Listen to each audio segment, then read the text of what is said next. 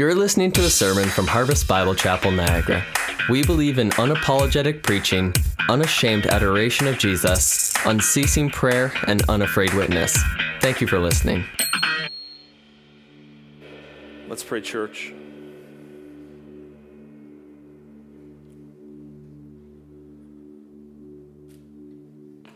We believe this to be a holy moment right now. Standing and declaring the glory of our God to you, our God. I'm going to pray right now, church, and I'm going to take your voice. I'm going to pray as and lead us in prayer as if I were you. God, here I am again in church this morning.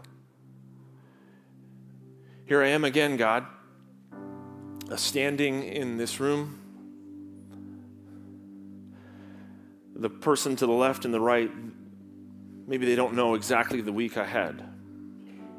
Maybe they don't know exactly the hurts and the pains that crept in. They don't know the joys.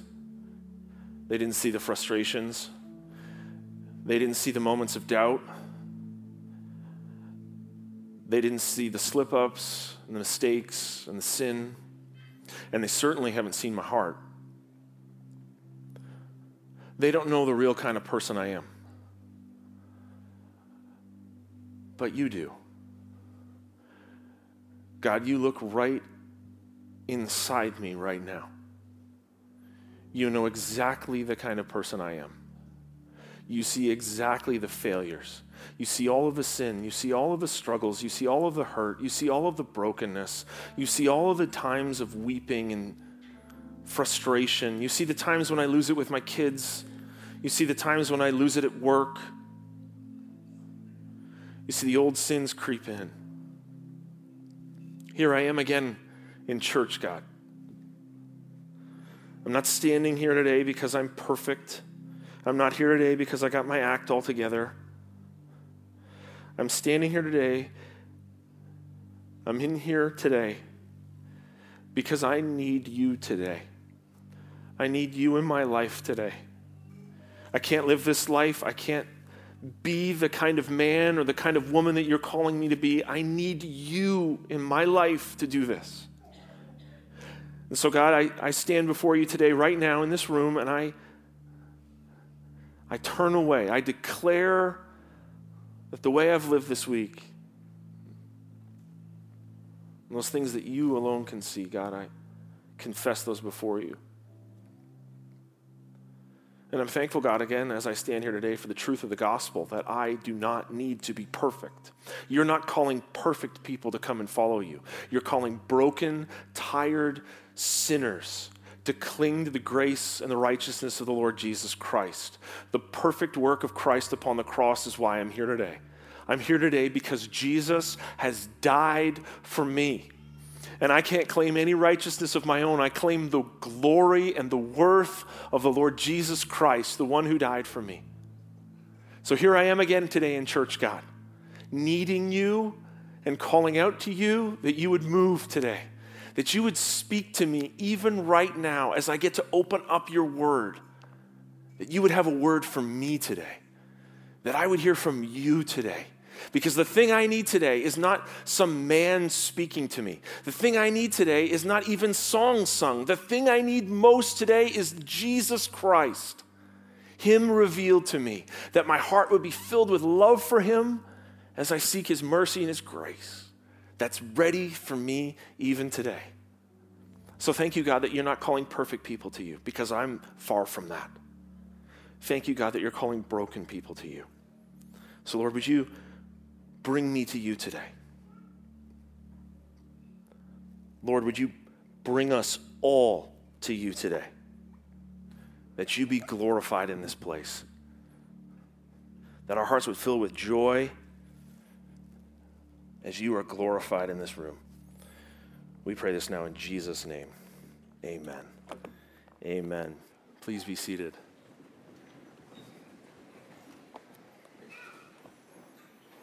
Good morning, Harvest Niagara. It's great to be here. I, I, I, you're not supposed to have favorites when you travel. Can I just say that? Okay. Um, I, am usually upset when I come here because I don't get a chance to see your pastor, and I'll just say this I say this every time.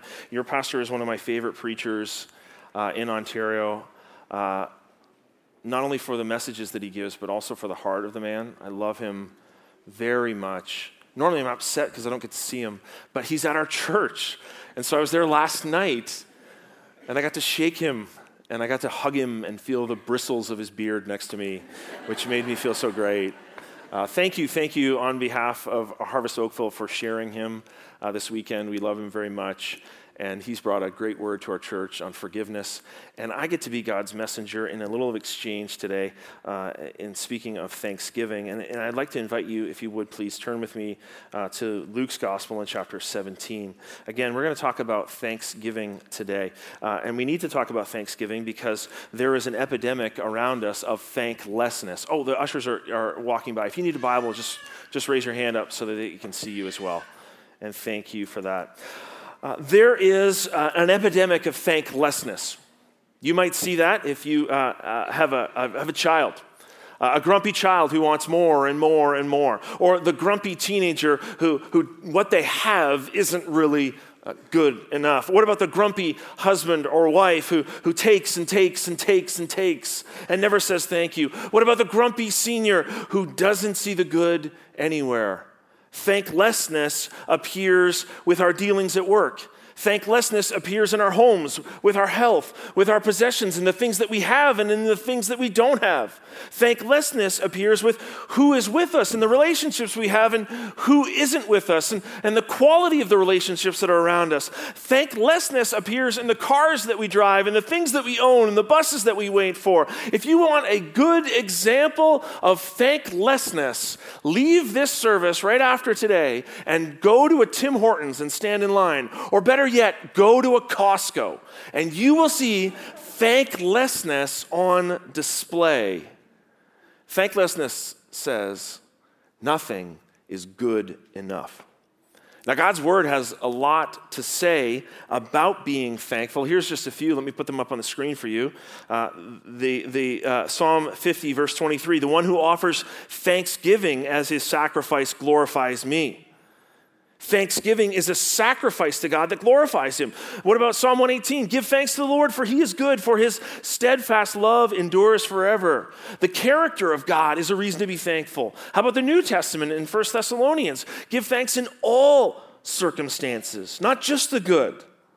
For this is the will of God in Christ Jesus for you. Or how about in Philippians? Do not be anxious about anything, but in everything, by prayer and supplication with thanksgiving, let your requests be made known to God. What does this mean? What does this mean? It means this it is an inescapable reality. Believer in Jesus Christ, it is an inescapable reality that God calls us to be thankful. What does this mean? It means real faith produces real thanksgiving in our lives. If I'm really in Christ, real thanksgiving should be growing out of my life in an increasing measure.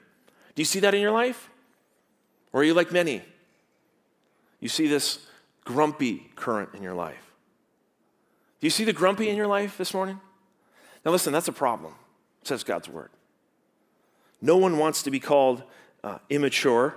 No one wants to be told that they're immature, but I, a guest in your church, will tell you that if you see this swamp of grumpy continually growing in your life, Grumpy about this, grumpy about that. Thankful, think less about this, think less about that, think less about that person. If you see that in your life, where you are always the victim, where life never has enough for you, where there is a constant, unending swamp of grumpy, listen, listen, you are either not saved or you're immature and you need to grow. I see that in my life. I need to grow in this. And what we're going to see from God's word again today is that real faith produces this great increasing measure of real thankfulness. Nothing, nothing is worse, am I right? Nothing is worse than a thankless child who takes and takes and takes and takes and takes and takes. And nothing is worse for a proclaimed believer in Jesus Christ who is thankless. What if we were to do a little survey and you took a little scrap of paper off the sermon notes today and you wrote on there, uh, Am I a thankful person? Checkbox yes, checkbox no. And you were to pass it to your friend in the church right now, and I close my eye. What would that what would it come back? What if you were to pass it to someone who knows you better, like your spouse? What if right now we were taking a survey of your kids and saying, is mommy or daddy thankful or not thankful? We're not doing that right now, just to put you at ease. But what if we did? What would come back? Here's great grace for us today. Great grace for us today. The book that you have in front of us, the book that, that we have, has great answers to the grumpy, ungrateful heart. To the heart that continually says, I want more, I want more, I want more, nothing is good enough. The life that just takes and takes and takes. This book has all the help that we need today. God's word is enough for us today. How great is that? How, how do you find uh, thanksgiving in your life? Let's dive into God's word together. Uh, Luke 17, uh, verse 11 reads this. Luke 17, verse 11 says this On the way to Jerusalem, he was passing along between Samaria and Galilee. On the way to Jerusalem, he was passing along between Samaria and Galilee. Let me just pause there uh, for two seconds and set the context what we're in. Uh, he, that's Jesus, of course, he's walking, it tells us, between the borderlands of Samaria and Galilee. He's in a transitional place uh, between two different cultures. Do you know the cultural difference between the Samaritans and, and the Galileans? The Samaritans were, were, were, were, were people that were displaced from the promised land. They originally were Jews in the land in the north, and then this nation of Assyria comes along and they conquer. If you read the book of Isaiah, you read about the Assyrians and Sennacherib, this great, amazing general and king at the time. They would come down and they swooped into the northern tribes and scooped them all the way. And what they would do, these, nor- these foreign invaders, is they would enculturate them into their culture. So they would pick you up as, as a displaced person and they would repopulate you throughout the kingdom. Now, as time goes by, these people who say they're Jews, but they've intermarried over and over and over again, but they say they're Jews, they begin to move back into the land. They have different practices, different cultures. In fact, they worship at a different location. They worship at Mount Gerizim. And at the base of Mount Gerizim is a little place called Shechem. And that place, Shechem, is where the tabernacle was first set up in the promised land. These are different people. That's the Samaritans. The, the, Galileans, they were people that were, that were removed not by the Assyrians, but by the Babylonians a couple hundred years later. They were picked up by the Babylonians, brought into Babylon, but they didn't intermarry. They didn't mix around. And so, in a few uh, 70 years later, they were able to move back and they knew who they were. They could point to their bloodlines, they could point to who they were. They, they knew that, that, that they were Jews. They didn't worship at Mount Gerizim, they, of course, worshiped in Jerusalem at the temple. That's the borderland, these two cultures that Jesus walks into. This is the transitional space that the hero of our story walks. Now, check out verse 12. And as he entered a village, he was met by 10 lepers. Now, in the Greek, we're told they're men, 10 male lepers who stood at a distance. And they lifted up their voices, saying, Jesus, Master, have mercy on us. We've met the hero. Now here's the desperate people 10 men infected with leprosy. Now, leprosy is a disease that's manifested in changes of the skin. The, the, what actually happens is the, the mucous membranes and peripheral nerves start to lose sensation. So, lepers would often damage their fingers by touching things that were too hot or too sharp. They wouldn't know it. Leprosy anesthetizes the body so that the feeling in the limbs are lost. And then you can get really hurt.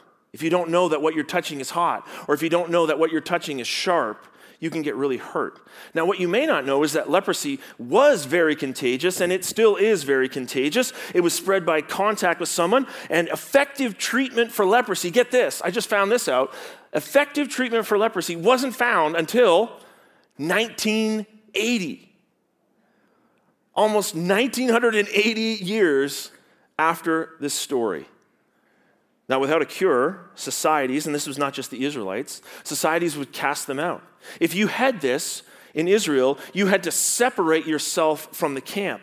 And what's more, you had to warn people of your presence so that you were conveying your uncleanness as you were walking. Here's what Leviticus chapter 13 says it says, this is straight from uh, the, the, the Old Testament. This is what you were supposed to do with a leper. Uh, the leprous person who has the disease shall wear torn clothes and let the hair of his head hang loose, and he shall cover his upper lip, preventing spittle and things like that cover his upper lip, and he should shout out, Unclean, unclean. And he'll remain unclean as long as he has the disease. He's unclean. He shall live alone. His dwelling shall be outside the camp. I think you can see that the bigger problem for the lepers, more than the disease, was the ostracism that the law prescribed. You had to go away from people. A leper was banished from his city, from his society, from his family, from his friends. He was kicked out. So that's our desperate people.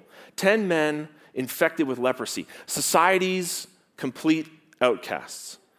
So that's why they're standing at a distance at this unnamed village on the border. And the mercy that they're crying out for is healing from this socially destroying diseases. We've met the desperate people, we've met the hero. Now, we all know how this is going to end, don't we? Like, if you didn't read the rest of the story, you know what's going to happen here. You know how this is all going to work out. You know that if these guys meet with Jesus, they're for sure going to get healed. You just step back and say, Oh, it's going to happen. I know it's going to ha- happen. You can picture the disciples, can't you, in this context, as, as Jesus and the disciples are walking between this borderland and they hear the call of these 10 lepers from a distance Jesus, Master, have mercy on us. You can picture the disciples talking amongst themselves. You can see Peter going, Hmm. Okay, watch this, boys. Two shekels says he's going over there and he's going to heal them, he's going to touch them. And you can say, maybe James is like, no, no, no, no, no, no, no. I'll take that bet. He's going to use the mud this time. I don't know what, how it's going to work, but he's going to pick up mud. He's going to put mud on them, and that's what you think it's mud. You think it's mud, Thomas? What do you think? I, I don't. I don't really think he's going to do it. I don't think he's going. to. Thomas, why are you always got to be like that? why? Why you got to always doubt, Thomas? Well, the text tells us exactly what he does. Look at verse 14. When he saw them, he said to them, "Go and show yourselves to the priests." Now that's new. From a distance, he calls to them Go and show yourselves to the priests. What? What's happening here? Qu'est-ce que c'est? Listen, listen. Just as there were commands in the Old Testament for lepers to separate themselves for the sake of the community, so too there were commands in the Old Testament for bringing back healed lepers into the community. Healed lepers were supposed to go show themselves to the priest. And then healed lepers would then be examined by the priest. Healed lepers would be watched for eight days for any traces of the disease. And then healed lepers got to be reunited with their families. So what happens? Verse 14 Go and show yourselves to the priests. And notice this. And as they went, they were cleansed as in going they were healed. While obeying Jesus, they were healed. Whoa. Now that's something new. You can picture it. These desperate men calling out, Jesus, Master! Jesus, Master, have mercy on us. Does he hear us? Does he hear us? Come on, come on, guys, wake up. Come on, you know, get Rusty. Wake up, Rusty. Come on, Rusty, wake up. Uh, Jesus, Master, have mercy on us. Oh, he's turning. He's looking at, he sees us. What does he say? Go and show yourselves to the priest. And you can picture, can't you? You see the picture in front of you. One of the artists has it this way all of a sudden they turn and they walk to the priest. We haven't tried, okay, we'll go, we'll go to the priest. And they, as they walk, the sensation would begin to come back into the fingers and the, and the toe. You can see the scene in the picture here. What's, look at, look at, look at, look at my hands. Look at my hands. Look at your hands. Look at your face. Well, I mean, you can't look at your face, but look, like, look at my face. Is it like, is it getting better? This is incredible. Now, this brings us to the first point I have for us today. How do you live with real thanksgiving? How can the believer in Jesus Christ live with real thanksgiving today? Here's the first thing I want to show you it's this get your help from Jesus. That's how you do it. Get your help from Jesus. Remember, real faith produces real thanksgiving. You won't be thankful to the Lord. You won't give thanks to Him in all circumstances if you don't, listen, if you don't ask Him for help. You're not going to do it. You have to ask in order to be thankful. What I'm saying here is very, is very simple prayer and thanksgiving go hand in hand. You show me a man or a woman who is in the swamp of grumpiness, grouching about this, not satisfied with this, this isn't good enough, this isn't good enough, I'm again the victim in my story. You show me a man or woman like that, I will show you guaranteed a man or woman who has a weak or non existent prayer life. That's going to be there. Likewise, show me a man or woman who's filled with gratitude, who's walking in the midst of trial and difficulty, who's, who's being thankful even in the midst of difficulty and pain. Show me a man or woman like that, and I will show you a man or woman who's praying, who's asking God for help. Prayer is at the center of their lives. And how do we ask? We ask expectantly. We asked expectantly. Look at how these men asked. They didn't, they didn't just they didn't have a pity party on the, on the edge of town, did they? I mean, if anybody had a right to a pity party, it's these 10 men. They've been socially ostracized, they've been kicked out, not only afflicted with the disease, but they've been left to, to die alone, a slow death. They have the option, if they want it, to not ask for any help. They have the option to live in the pity party, but they don't do that. Hey, hey, did you hear that Jesus is coming to town? Let's go ask him for help. Let's ask him specifically that He would help us, heal us from our disease. Imagine if they didn't do that. Imagine if they just sat there and said, Nobody can help me. Are they getting healed? This story's played out not just in my home, I'm sure, but in other homes. It's hot outside, it's the summer months. The children come in after being outside and hot and sweaty and they're coming inside and they want something refreshing. So they ask dad for a popsicle or a freezy. Usually they come in, in, in an order of age, the oldest down to the youngest. And they come in first, and the oldest says, Dad, can I, can I have a freezy? Sure. There you go. And then the next ones come in, and they see the oldest one with the freezy. And they look, and they go,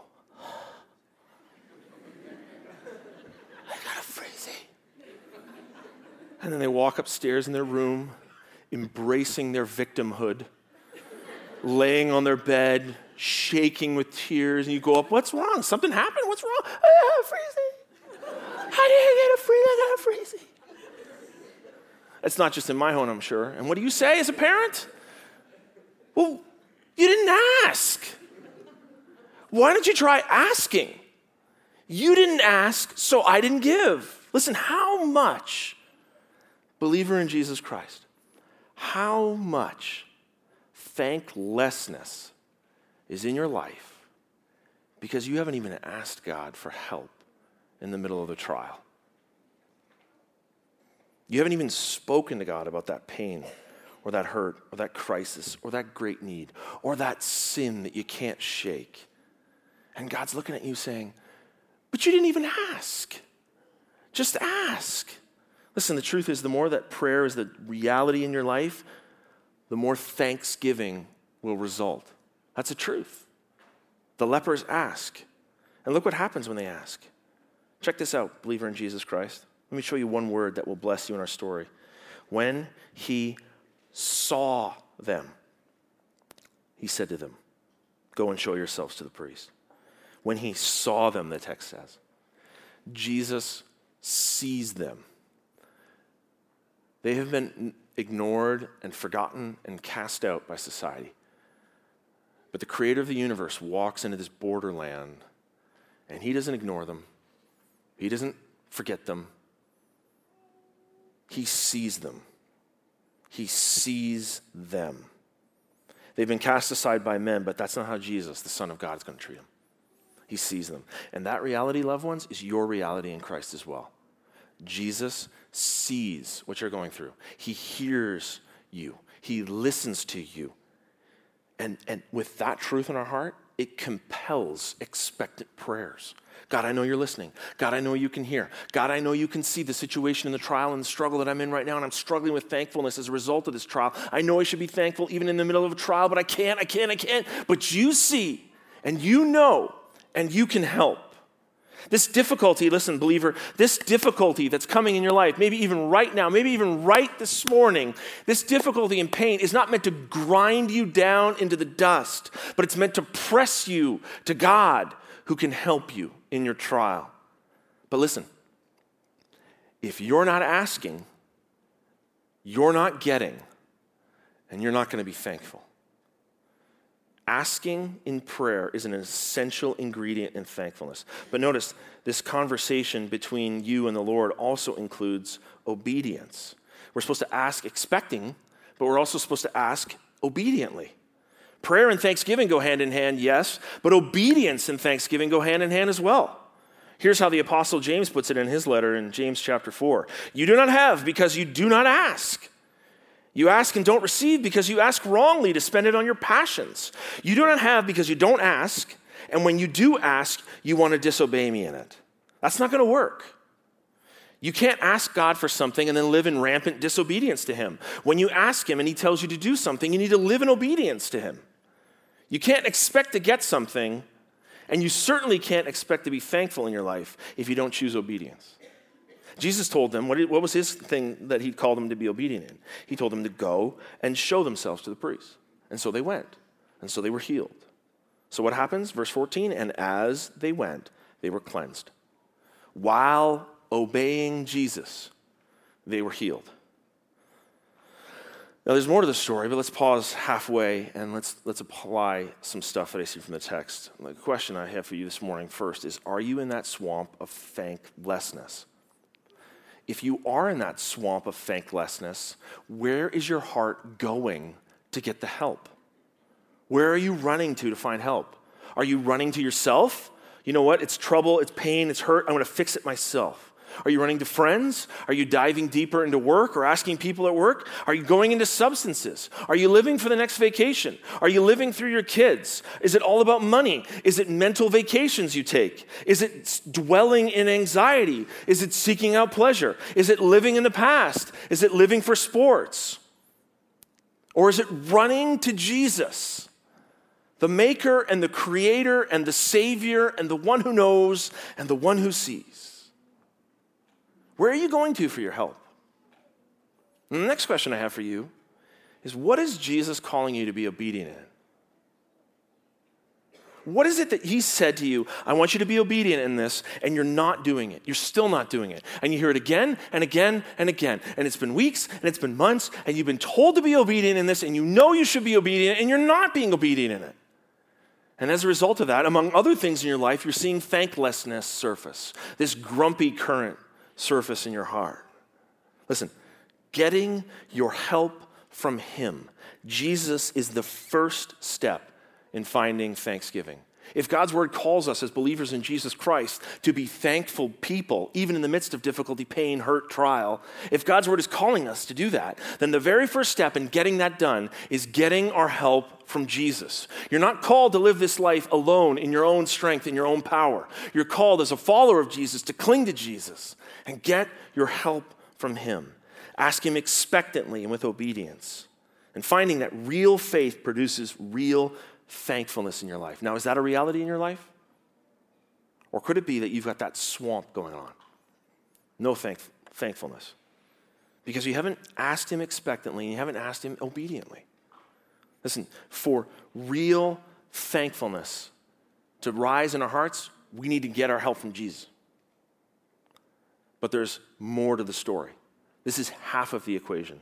If we stopped right here, all we would have is something like a Coke machine God. Okay? What I mean by that, I obey. I put the $2 in. I expect to get a Coke. I, I, oh, I obey. I, I, I expect to get something in return. I do what he says, I get what I want. If that's what's all it took to build real thankfulness in our life, we'd have God as a Coke machine. I do what he says, I get what I want. By the way, that is every other world religion in a nutshell. I do what it says, I get what I want. I say my prayers, my family is healthy, my crops come in. I bow in a direction, I get to go to heaven. I polish my God and put him in the front of my store, and I get prosperity as a result. I do what he says, I get what I want. I do what he says, I get what I want. How many of us think that that's a real accurate definition of what real thankfulness looks like? No, I do what he says, I get what I want. If your kids treated you this way, would you think that's real thankfulness? If, you, if your kid came to you and said, All right, I cleaned the room, I folded my clothes and put them away. Can I have my phone back? Would you step back and go, oh, What a son I have? Look at the thankfulness that's pouring off of his heart right now. Oh, what, what, if you were at work like this? Look, look, uh, I came on time. I took my lunch break. I punched out. I got my check. What more do you want from me? Nothing. In fact, let's pin the employee of the month on you. You get the special parking spot. Is that real thankfulness? I do what you say, I get what I want. No, that's not real thankfulness. That's not what thankfulness is. It's not enough just to ask Jesus, even if it comes with complete obedience and expectancy. It's not enough. Real thankfulness, the kind that God wants from us and the kind that God commands from us, needs one more ingredient for it to work. And thankfully, we have one more person to meet in our story. I showed you this picture earlier with the nine guys on it. Did you count? There was only nine. I played a trick on you. Here's the full picture right here with 10. There's something different about this guy. Let's zoom in on him. You see, something has happened in this guy's life that's going to produce the kind of thankfulness, the real thankfulness that the Lord wants to see from us. This is going to be the only guy in our story that's actually really thankful. He got his help from Jesus, like the rest, yes, but he's going to get a whole lot more. Let's meet him, verse 15. Then one of them, when he saw there's that word again, that he was healed, turned back, praising God with a loud voice, and he fell on his face at Jesus' feet, giving him thanks. Now he was a Samaritan. This guy's different for a couple reasons. One of the reasons he's different is because he's identified as the only Samaritan in the group. He's one of those false worshippers, according to the Jews. He's the one who didn't go to Jerusalem to worship at the temple. He's the one who went to, to, to Mount Gerizim and Shechem to worship there. Uh, sure, he found community among the Jews, but it's because they had a community that they were all sick in. And now that they were healed, where's his community now? He's different that way because he was a Samaritan. But the second reason he's different is because this man, this man has been given sight that the others haven't been given. He sees what's going on. He sees who healed him, and he praises God and he falls at the feet of Jesus and thanks him. And this takes us to our second point today. If real faith produces real thankfulness in our heart, how do we live with real thankfulness in our lives? Well, first, we saw this. We got to get our help from Jesus. But then, secondly, I want to show you this that you need to get Jesus. You got to get your help from Jesus. But then, secondly, you got to get Jesus. You need Jesus to make this happen. You need to find Jesus to make this happen. To have real thankfulness, the kind that God wants, the kind that glorifies God, the kind that honors the Lord Jesus, you need to have a relationship with Jesus Christ. Now, what we've talked about so far is, is this verb uh, to thank.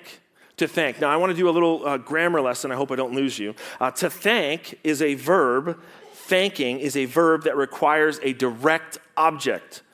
Okay, grammar nerds call this a transitive verb. a transitive verb, okay? So I pulled up some transitive verbs. Here's a transitive verb. You need to have an object in order for it to make sense in the sentence. Watch, let me give you explain.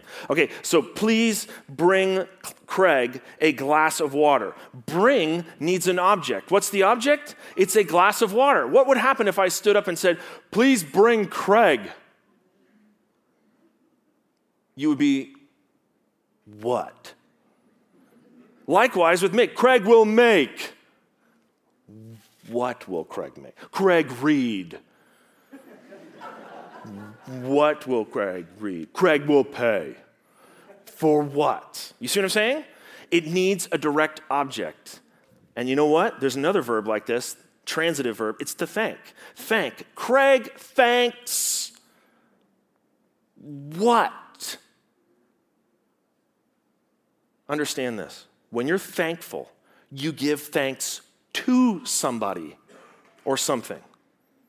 You can't be randomly thankful to nobody and nothing. You're walking around church on Sunday morning, how you doing? Oh, I'm thankful. To who? For what? Look at the other nine guys in the, in the chapter. We see this. Does Luke tell us that they were thankful? Nope. He doesn't. They may be happy. They're probably laughing but they aren't thankful because to be thankful, you need to have someone to give thanks to. I think so many of us live this way, don't we? We walk around today and we'll leave this place, we'll say, I'm thankful. But are you really thankful? Even Christians, am I really? Have you actually said thank you to God? Look at the Samaritan man, verse 15. Then one of them, when he saw that he was healed, turned back, praising God with a loud voice. Is he thankful? You bet he is. Who is he thankful to? Who is the object of his thanks? He praises God. And it says, the text says, with a loud voice. That's a fun phrase. The word voice there is phones, and the word loud is this Greek word megales. Megales, phones. Megaphone. He megaphones his praise back to God. He praises God with a loud voice. And then look at verse 16. And he fell on his face at Jesus' feet, giving him thanks. I want you to see this. I want you to see this. Thanksgiving to God is only possible through the person of Jesus Christ. I'll say it one further. The praise of God, the glory of God, is only possible if you find Jesus. To be thankful requires someone to be thankful too. If you want to live with real thanksgiving in your life, you need to get Jesus in your life.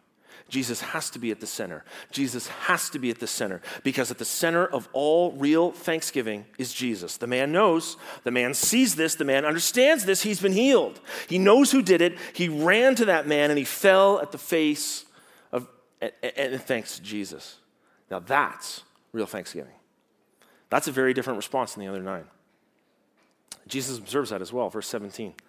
Then Jesus answered, Were not ten cleansed? Where are the nine? Where are the nine? Was no one found to return to give praise to God except this foreigner? What about the others? Where are they? Just this former leper, still it's a Samaritan, an outsider if there ever was one, a foreigner if there ever was one. Yet here he is. He's at the feet.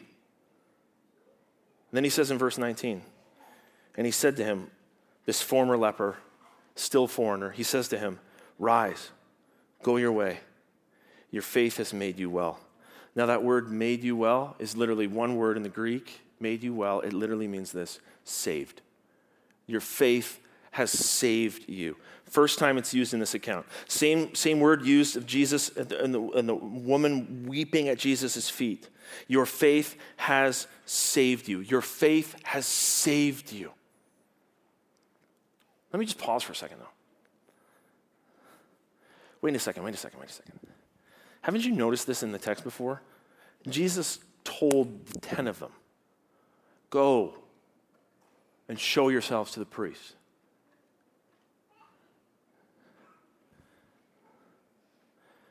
This guy didn't do that, did he? Jesus gave him a, command go and show yourself to the priest. And this guy disobeyed. Does that mean that, that like, he disobeyed and still got what he wanted? I want to show you something from God's word. Remember that this man is a Samaritan, right? His man is a Samaritan. He doesn't worship in Jerusalem, he worships at Mount Gerizim. He worships Shechem. The Samaritan uh, goes to a different place, different, different priests. So we can picture when Jesus calls across to the ten, Go and show yourself to the priests. Nine of them go, Yep, Jerusalem. And the Samaritan says, Shechem or Jerusalem or Shechem or Jerusalem. He stops and says, Which priest? Which temple? And then he gets it. Oh. Isn't God's word amazing? Jesus is the ultimate priest. Jesus is the ultimate intercessor between God and man. Jesus is the ultimate temple. Jesus is the place where forgiveness is. Jesus is the place of healing and restoration. Jesus is the one who would sacrifice himself upon a cross just a few chapters from here for that man and for you and I. And thankfulness, real thankfulness comes because he's gotten his help from Jesus and now, and now this man, a foreigner if there ever was one, has found Jesus. And so he megaphones his praise. Praise God! And falls down at the feet of Jesus. And we can picture the sidebar conversation between Jesus and the man, can't we? We can picture Jesus going, Yes, you found me. You looked through life and you saw me. Well done. You received the healing from me and then you came to me to give thanks. You got the healing. And now you found the healer. You found the greater gift. You found me. I want to show you this contrast between the 10 and the 1 here. I think it's stark. The 10, notice 10 of them come to Jesus, and one of them, uh, the one, between the 1 and the 10, 10 of them come to Jesus. The 1, one of them comes to Jesus. Do we have this chart? Ten of them stand at a distance, but one of them falls at Jesus' feet. Did you see this? Ten of them cry for mercy. One of them praises God for receiving the mercy. Jesus sends the ten, and then Jesus will send the one. Ten are cleansed, one gets saved.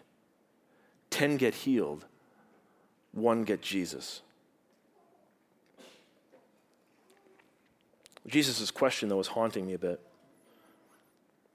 Where are the nine? Where are the nine? Where are the nine? The choice is ours now this morning, isn't it?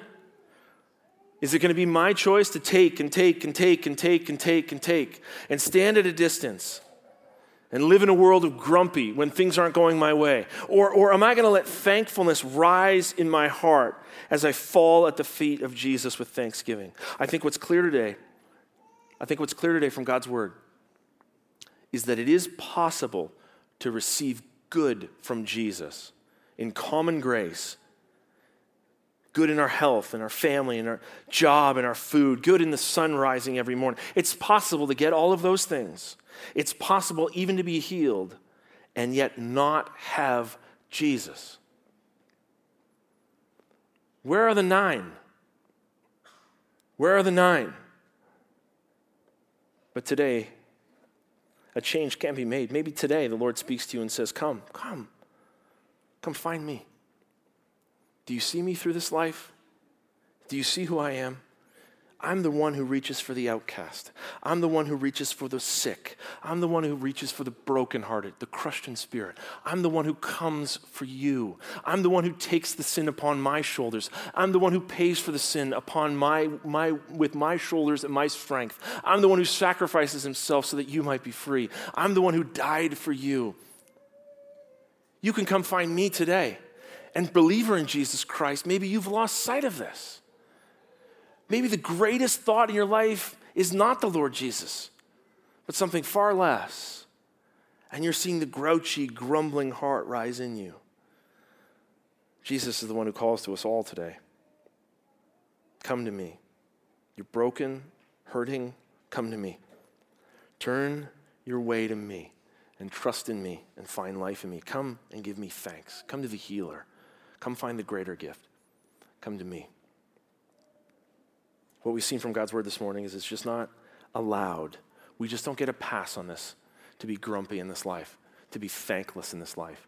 As a follower of Jesus Christ, we're called to be thankful. We're called to be thankful by getting the help we need from Him and by getting Jesus in our lives. That's real thanksgiving. And when that comes in our lives, real thanksgiving surfaces and rises, and then real hope from real faith follows with it. Even now, even today. Let me pray for us.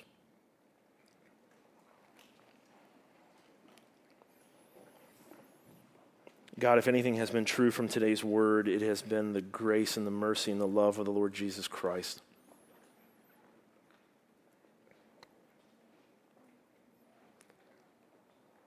You don't need me, but you love me, and you call me to come to you today. God, I pray for the heart there that's struggling today, the follower of you who it's been a season of, of, of grouchiness, of grumpiness. It's been a season of losing sight of you and your grace and your love for them. It's been a season of weakened prayers that have led to life overwhelming, a sense of hopelessness, a sense of despair, and certainly grumbling and grouchiness coming in. God, would you lead us to you? Would you draw us back to these core truths of who you are and how you love us? That you are there for us even today. Would you help us fall at your feet? Maybe even, God, for some, for the first time today, there's a recognition of who I am who I really am for the very first time. And looking in the mirror, I don't like what I see.